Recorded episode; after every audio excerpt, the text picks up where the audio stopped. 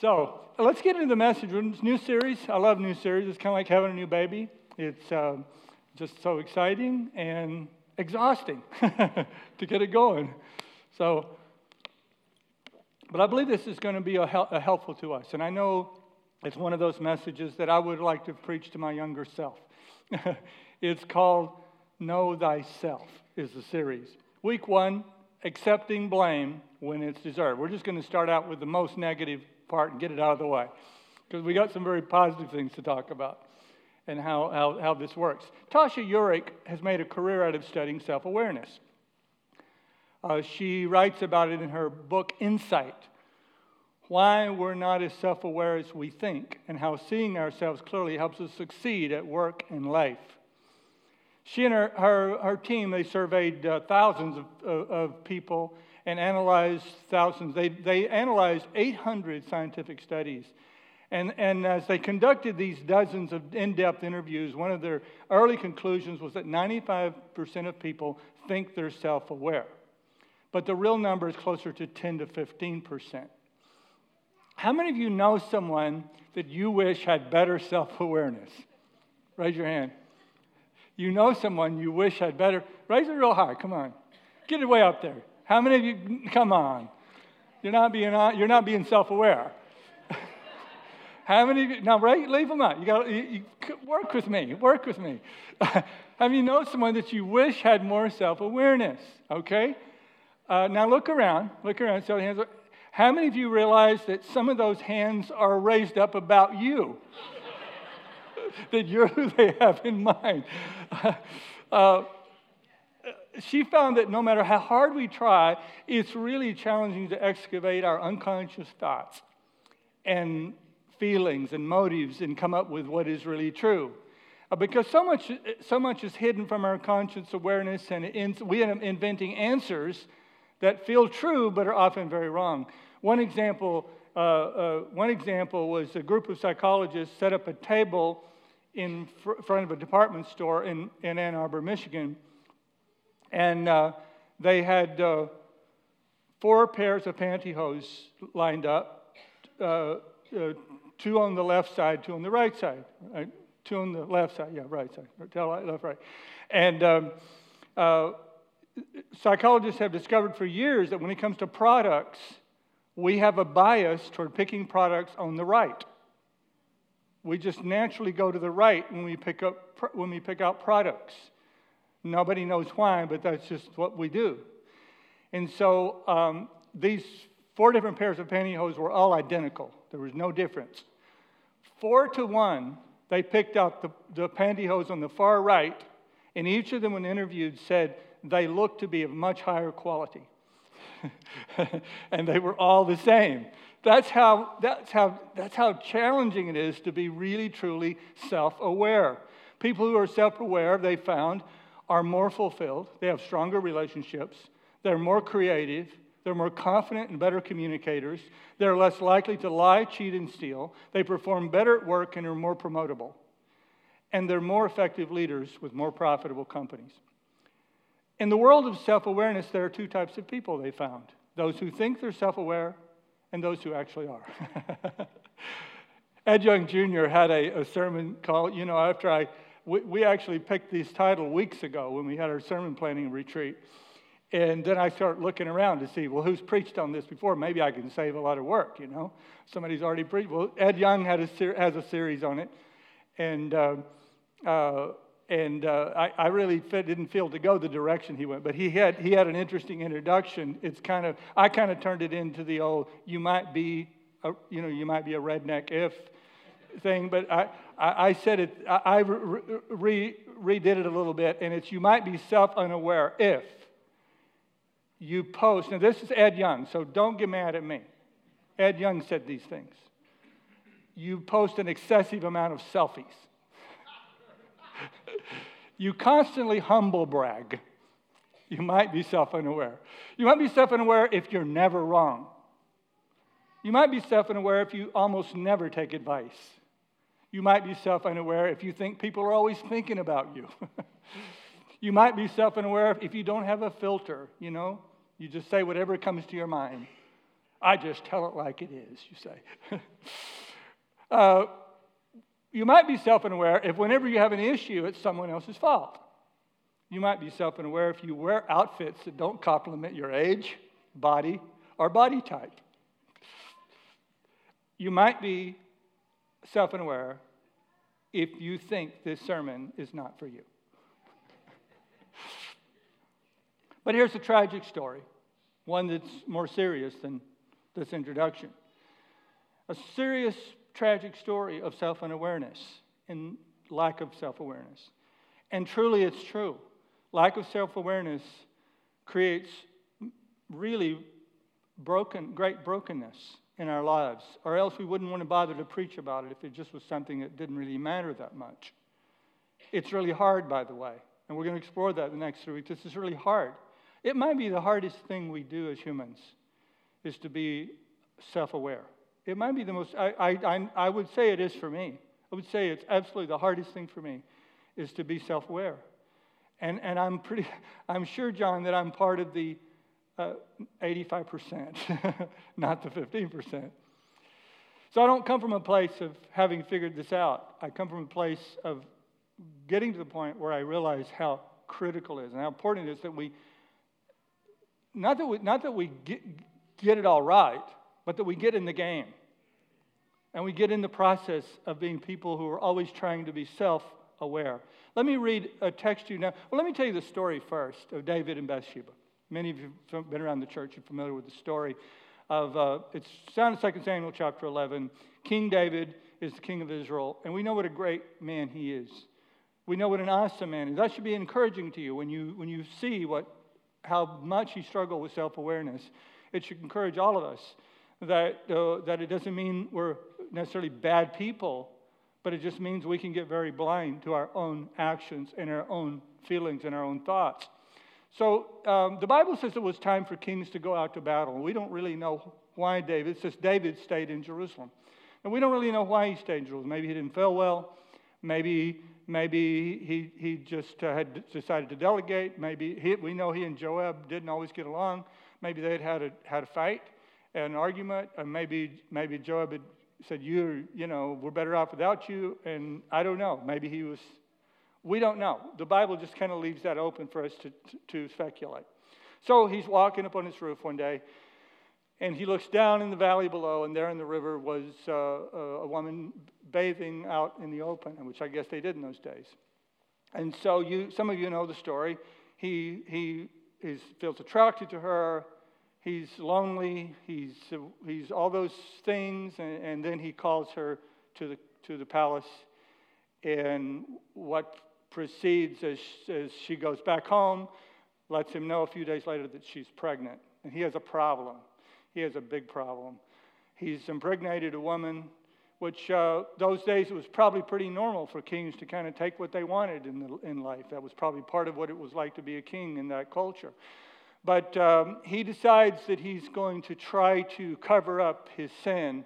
And he calls her husband home from the battle. Her husband Uriah is in the battle. He calls him home and hoping that he will, he will, will be with his wife and the, uh, everyone will think that, that the baby is her, his, his. Well, Uriah wouldn't refuse. Uriah slept on the porch. And David even brought him to the castle, you know, served him some, some fine alcohol. and he still would not, would not, would not uh, uh, in his mind, dishonor himself by by sleeping with his wife when the men that he served with and, and fought with were in the battle. And so David was, uh, his plan wasn't working at all. So he sends a message to Joab, and he says to Joab, I, I um, uh, put, put Uriah in a strategic place, close to the front line of the battle, move close to the wall, and uh, let's see what happens. Sure enough, Uriah, was killed, and so he brings her to the palace, and he thinks everything's, everything's cool. Everything's all covered up. Can you imagine the lack of self awareness that it would take to even do this much, to go this far? But then we see this amazing story 2 Samuel chapter 12, verse 17. 1 through 7, I mean. The Lord sent Nathan to David. Nathan was a prophet. When he came to him, he said to, there were two men in a certain town, one rich and the other poor. The rich man had a very large number of sheep and cattle, but the poor man had nothing except one little ewe lamb he had bought. He raised it, and it grew up with him and his children. It shared his food, drank from his cup, even slept in his arms. It was like a daughter to him. Now a traveler came to the rich man, but the rich man refrained from taking one of his own sheep or cattle to prepare a meal for the traveler who had come to him. Instead, he took the ewe lamb that belonged to the poor man and prepared it for the one who came to him. David burned with anger against the man and said to Nathan, As surely as the Lord lives, this man who did this must die. He must pay for that lamb four times over because he did such a thing and had no pity. Then Nathan said to David, You are the man. Now, I was ready to bail out on this story as I was studying it as an illustration for a lack of self awareness and self knowledge. I'm thinking David's reaction to the lamb story was a good, it was just a good cover up, you know? Uh, it was a good cover up to throw the prophet off his trail. But then I looked at the story again and I read 2 Samuel 12 5. David burned with anger against the man. David really didn't make the correlation that he had just taken a man, a, probably a poor man, who had a wife, and he had dozens of, I don't know, remember exactly how many wives. He had several wives and concubines, and he was the king, and he had done this thing, and Yet, when he hears a story about a man taking a lamb from a poor man, he burned with anger. He really felt it. it, it it's so accurate that David was suffering acute self knowledge blindness. David wasn't feeling the appropriate over emotion over what he had just done, so it's obvious we need to talk about what happens when we lose ourselves in the blame game and the comparison trap. That's the first thing I want to talk to you about today with this subject losing ourselves in the blame game and the comparison trap. Matthew chapter 7, verse 1 says it this way Why do you see the speck that is in your brother's eye, but do not notice the log that is in your own eye? Or how can you say to your brother, Let me take the speck out of your eye, when there's a log in your own eye? You hypocrite, first take the log out of your own eye, then you will see clearly to take the speck out of your brother's eye. Two things are really clear in the story of King David and Bathsheba and, and the Uriah scandal. Number one, King David had absolutely defined something he would never do while living in an unconscious state of something worse. He, he, he, he, had, uh, he, he had done something that he would never do if he wasn't already, had, if he didn't already have a, uh, let me say it better. He did something he would have, not, would have not done had he not already been living with a great deal of self unawareness. If he had not already been in that state. Uh, secondly, King David had his reasons for doing what he did. The, the, the, rich man who slaughtered the poor man's lamb wasn't just a thief and a murderer, he had his reasons. The Bible said, uh, or Edwin Cole said, we judge others by what they do, ourselves by our intentions. We judge others by what they do, ourselves by intention. I can guarantee you, David had rationalized his decision. I can guarantee you the man who took the other man's lamb had rationalized his decision.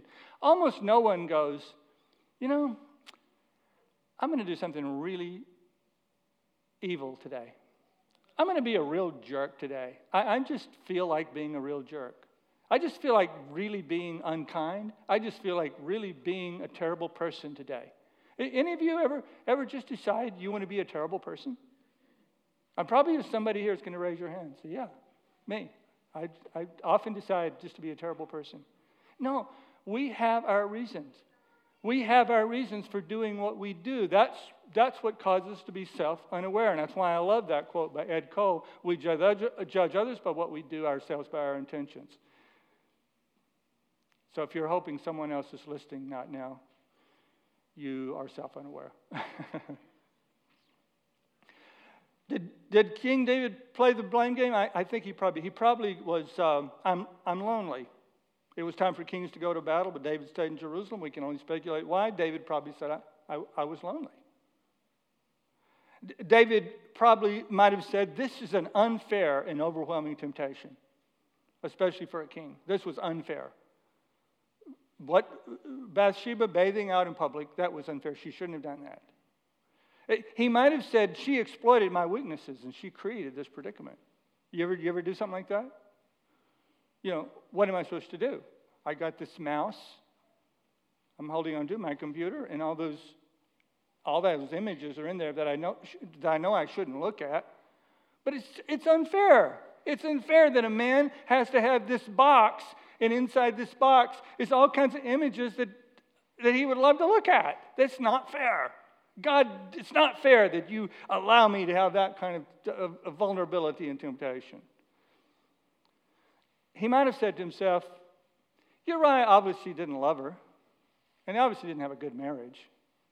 By the way, he came home and he didn't even go in the house. Obviously, there was something really, really broken about their marriage, right? Why else would he sleep on the front porch?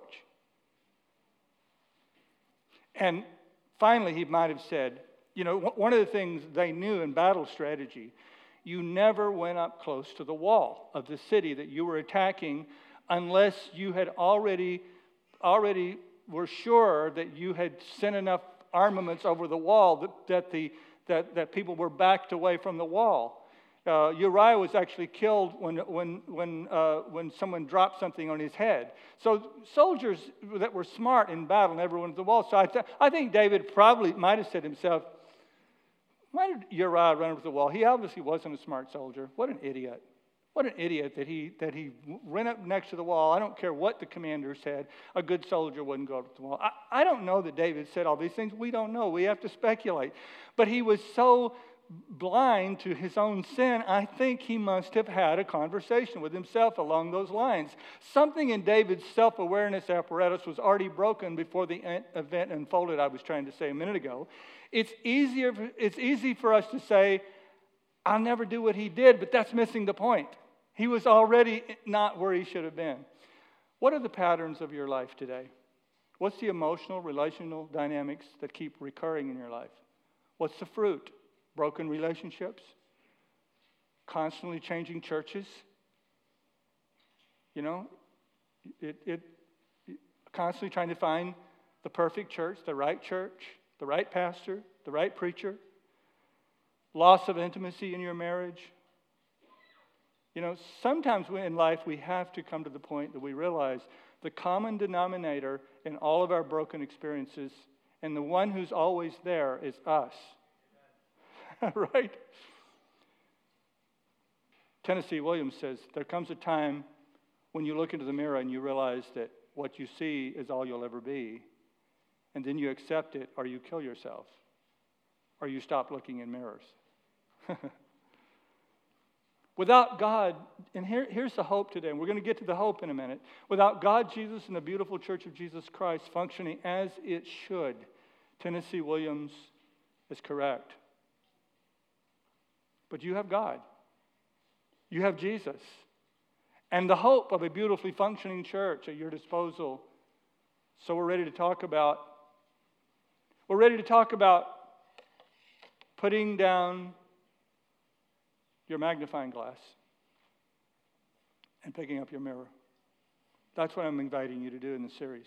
Put down your magnifying glass and pick up your mirror. Take a break from studying everyone else. Take a break from studying what's wrong with everyone else. Take a break from studying what's wrong with the institutions that you're part of, the employer, the government, your church, the Big C church. Not that those conversations should never happen, but if you really want to change the world, put down your magnifying glass, pick up your mirror. Secondly, I want to talk to you about embracing a radical encounter with truth and grace. John 1:17 for the law was given through Moses, but grace and truth came through Jesus Christ. You know, you know we're, we're coming out of a strengths finders culture. Um, you know, we've, we, have we have been taught in the last, I would say, 30 years or so, that we all need to discover our strengths and then ignore our weaknesses. And we need to flow in the area of our strengths. And that's good advice, mostly, especially with your career, that you find out what your strengths are and you flow in your strengths. But that misses some very important things. And I'm going to get to that in a minute, what I think that's missing when you only focus on your strengths. You should know your strengths, that's by the way, and you should learn to delegate in areas of weakness. The, we're moving out of the strengths finders culture, and I'm not sure what this next thing is going to become. We're moving into the um, call out cancel culture, which just seems to be the opposite of the strengths finders culture. And I'm not sure where that's going to take us, but that certainly has its, its weaknesses. The, the call out culture and the cancel culture, while the Bible does um, have an element of call out and cancel in it, it, by the way, it does. God has a, God, there's some many, many verses about, uh, well, God will call you out and God will cancel you. There's, there's verses about that, by the way. It's not, it's not a totally false doctrine, but the way it's being presented, there's two problems, two problems with the current call out and cancel culture is one, one is g- humans are the highest authority. And whoever has the biggest megaphone is the highest authority to decide what is sinful and what should be called out and who should be canceled. That's the first problem. As Christians, there's, there's a call out and cancel dimension to the Christian life. Yes, there is, but God is the ultimate authority. And Scripture is the ultimate authority to which anyone, the weakest, the weakest Christian, the, the weakest person, the most in, insignificant person, can appeal to Scripture no matter who is wielding it and appeal to what it truly says. So there's a higher authority, there's a transcendent wisdom that controls the, that controls the conviction. And the second problem with cancel culture and call out culture is there's no, as far as I can see, no forgiveness and no mercy and no grace. And God is filled with abundant forgiveness, mercy, and grace, and that is actually reconciliation is what he prefers. So, never mind about that. Here's another reason, though, that we, we cannot only be strength finders. Our sins, as well as our goodness, represent strengths that need shaping balancing, and ultimately incorporating into our lives. You know, I suspect that unsanctified mercy and niceness, unsanctified, unbalanced mercy, has destroyed as many lives as mean spirited judgmentalism. I'm not commending mean spirited judgmentalism, but your, your, your strengths your strengths and your weakness are part of a continuum. They're part of the same thing. You may be a person who has a lot of mercy and a lot of grace, but that's also, when taken out of balance, it becomes a liability. It becomes a cruel thing when you have, when you have mercy and grace that's, out of, that's not brought into balance and you don't have true self awareness about it. We have to celebrate the light in ourselves and the darkness. Because the darkness in me represents something that is a powerful thing that if I sanctify it and let God shape it, it will become an important part of what I bring to the kingdom of God and how I help the kingdom of God grow. You know, I, I, I, uh, I guess the worst thing any of us can think of is someone who would kill another person. That would be kind of, that's kind of the worst thing I can think of, someone who actually physically kill another person. But I want you to know something. If I'm in a really dangerous situation, if I'm really in a place where I'm surrounded by bad characters who want to take me out, I want a person with me who's capable of killing someone. So you, you see what I mean? When I, when I mean, and, and Carl Jung talked about this, he, talk, he called it the shadow. He talks about incorporating your shadow into your personality. You see what I mean? We, we, the, the sinful area of our life is not something over there that we just need to get rid of. It's something that we need to cover with the blood of Jesus, sanctify it, and transform it. We're going to talk about Apostle Paul when I end the sermon today. But Apostle Paul, this man who was fearless, so fearless that he would kill you, became so fearless that he would let himself be killed because his, his, his, his, uh, his uh, uh, his way of being was transformed by the power of Christ. That's why we need to stop telling people this nonsense of don't talk about your sins. We don't want to talk about anybody's sins. We just want to talk about forgiveness. No, we need to talk about the things that God wants to change, the things that God wants to transform, the things because your very sins are the things that God wants to transform to make them into something powerful and dynamic that will change the, the world that you live in. Now, that is a very, I'm going to tell you that's a very deep thought. Not because I said it, but it's a very deep thought. And you need to go home and think about it for about two hours because it's not a simple thought. The idea that knowing my sin is important. It's as important as knowing my goodness because they're two sides of the same coin. Got it?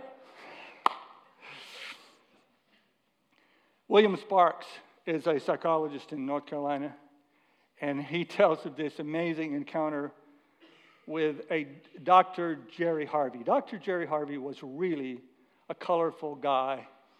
He uh, was a professor, George, a psychology professor at George Washington University. Um, eh, he, was a, he was a Bible thumping Southern Baptist and an expletive using Jungian psychologist. That is a weird combination right? You know? And uh, William, uh, uh William Sparks, Dr. Harvey has uh, since gone on and he's passed away, but uh, William Sparks is still around. William Sparks was a 27 year old young man who uh, decided to become a psychologist and decided to go to George Washington University where, and enrolled in Dr. Harvey's class. And the, the dark side of the story is uh, William Sparks was go, had just come out of a divorce. And part of, his, part of his reason for going into this field was to figure things out, and he was going to block out what had happened. He's going to go on with his life. So he, he goes there, and um, uh, th- they all have to write a paper. The first thing Dr. Harvey has his class do is write a paper. And then it came time to pass out the grades. And uh, Dr. Harvey sets the class in a circle and he passes everybody their grade.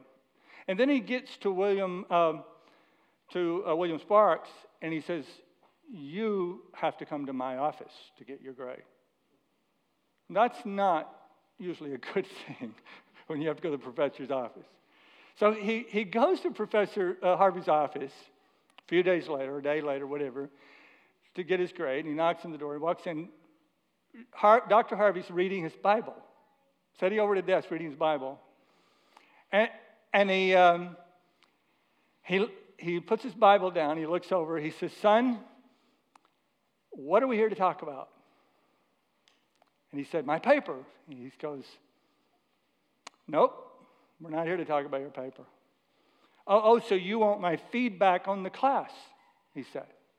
Because he said, he, he said, honestly, I was sitting there and I was thinking, as I looked out the window and I saw the White House in the distance, I was thinking, I had heard that Dr. Harvey was going to retire in the next few years, and he might be looking for a replacement. And he's called me in today to interview me and let me know that I may be the mentor. He may be in a, want to go to a mentoring relationship. And that, uh, William Blake later said, I was in the fog of illusion. And uh, Dr. Harvey said, I don't give a expletive about your feedback. Um, he said, Well, okay, you want to talk about my divorce? Because he had written in this paper all about his divorce and his codependent relationship with his wife and how much she was a codependent to him. Uh, Dr. Harvey said, No, I haven't called to talk to you about your divorce. I have called you in to talk about you I'm going to give you, by the way, I'm going to give you an A on your paper, but I'm going to give you an F in life. Yeah, your ex wife is codependent, he said, but you created the dysfunction, this dysfunction. He said, number one, I'll bet you always had to have the last word in every argument. Number two, I'll bet you gave unsolicited and unwanted advice. Number three, I'll bet when you had an argument, you were always right, and she was always had to be wrong. Blake sitting there checking off everything. Yep, yep, yep, that's true. And number four, you expect me to feel sorry for you. But I don't feel sorry for you, I feel sorry for her. and by the way, son, I feel like I owe you a little more feedback. Son, you have a South Carolina chip on your shoulder that's going to make it difficult for you to absorb the kind of feedback I'm going to give you in this class, so I don't think you're going to get past me. But if you will take the rest of this class, and I quote, to figure out how in the blank you did that to her, you will do yourself and the rest of the world a great big favor whether you graduate from this program or not. Then he turned his back to uh, William Blake, William Sparks, rather. He turned his back to him and starts to hum Amazing Grace.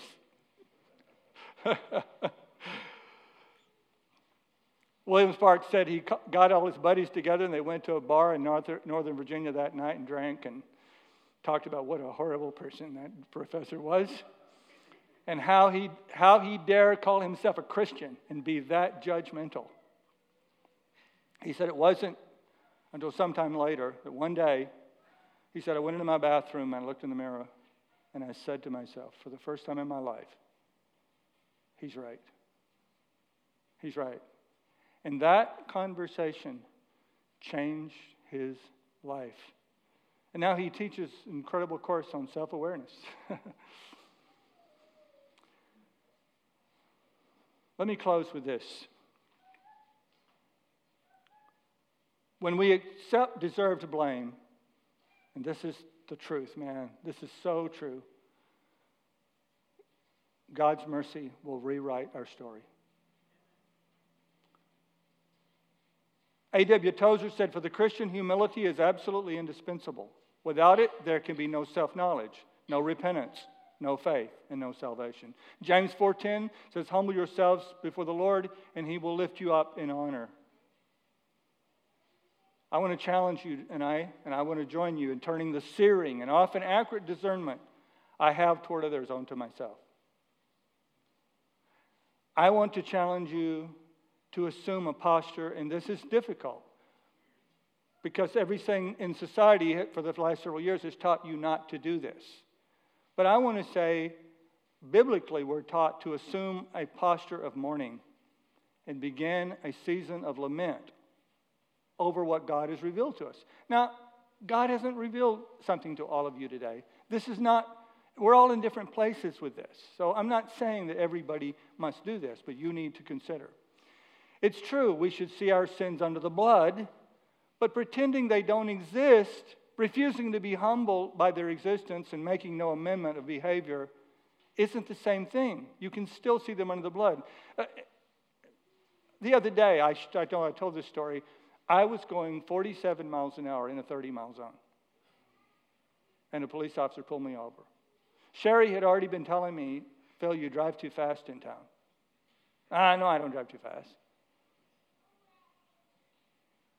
But with the blue lights, I don't argue as much.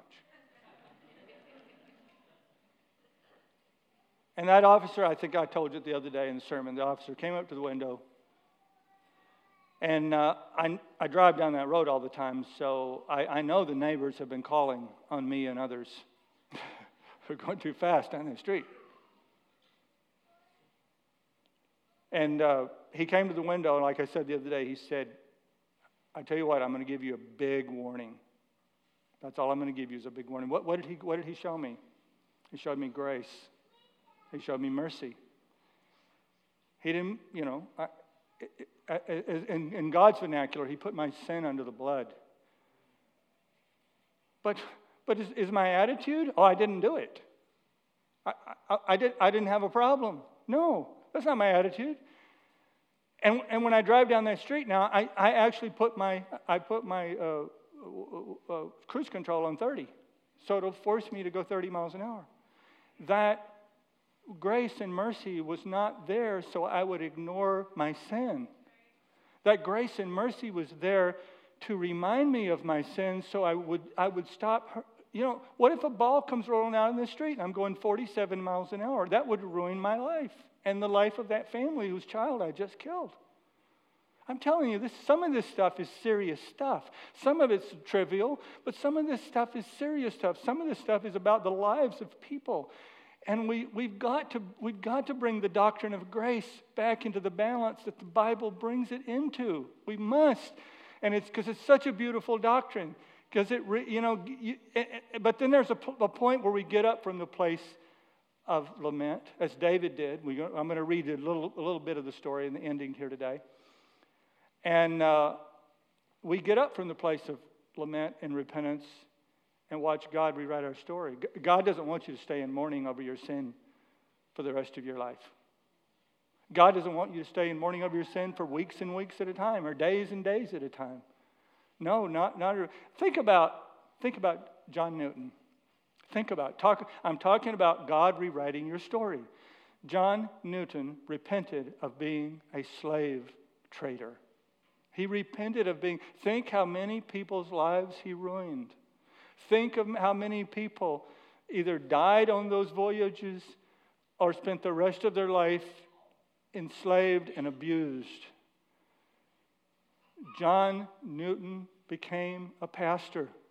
John Newton wrote Amazing Grace. How sweet the sound that saved a wretch like me. John Newton joined with William Wilberforce, the parliamentarian, and abolish the first country in the world to abolish slavery. Mercy and grace rewrote his life after he repented of his sins. Think about the Apostle Paul. Think about how many lives he ruined. He went around putting Christians in prison, having their property taken away from them and putting them to death. Apostle Paul repented of his sin. He acknowledged his transgression. He said, I'm the chief of sinners. And when you think of Paul today, you don't even think about anybody he ever put to death. You don't even think about the horrible atrocities he committed. You think of the greatest apostle who ever lived, who taught us what grace really was. You're thinking of the greatest man who ever lived, who wrote two thirds of the New Testament, because grace and mercy rewrites the life of a humble man or woman.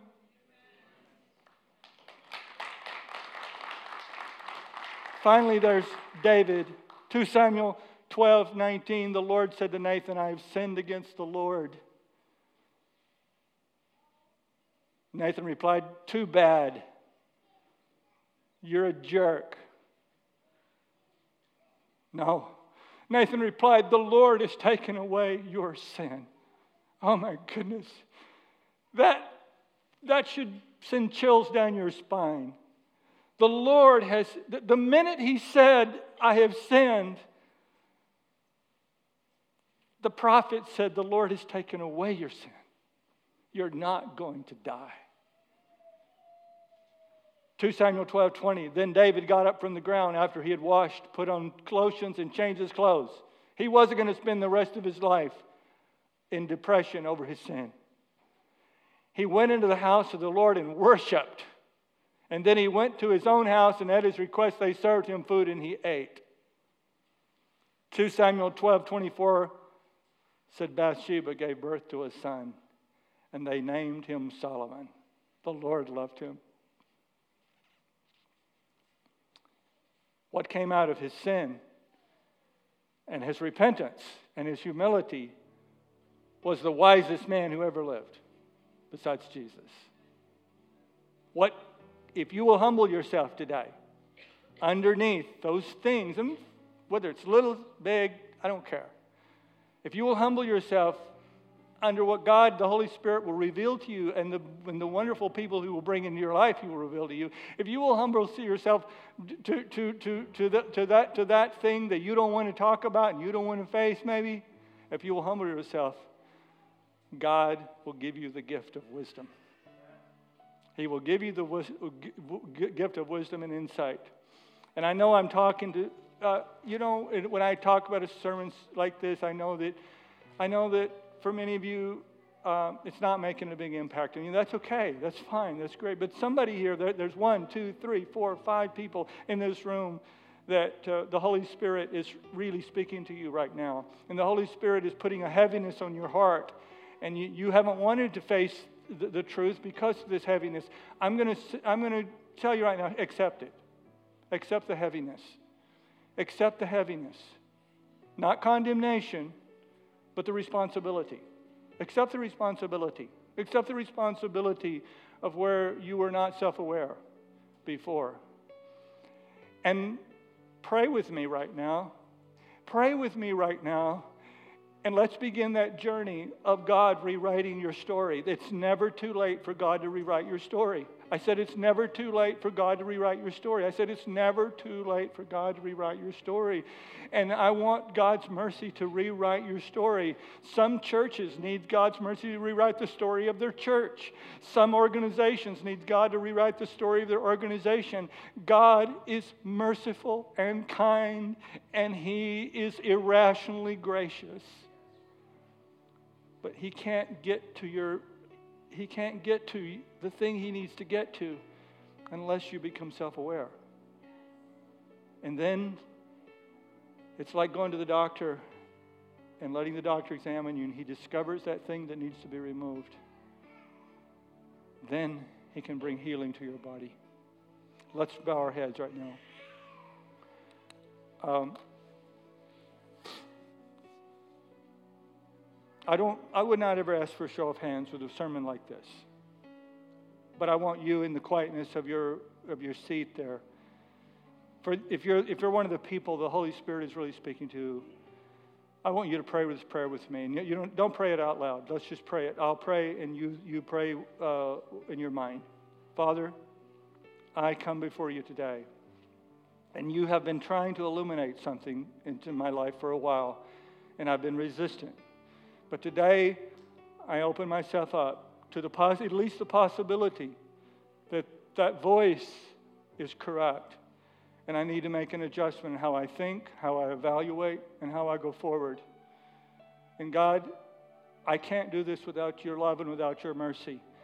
And Lord, I can't even face the burden without your love and your mercy. But God, I believe in your mercy so much, and I believe in your grace so much that I'm not going to fear truth because mercy and truth came by Jesus Christ. And today, in the name of Jesus, I receive truth and I receive mercy as gifts from heaven. In Jesus' name, amen.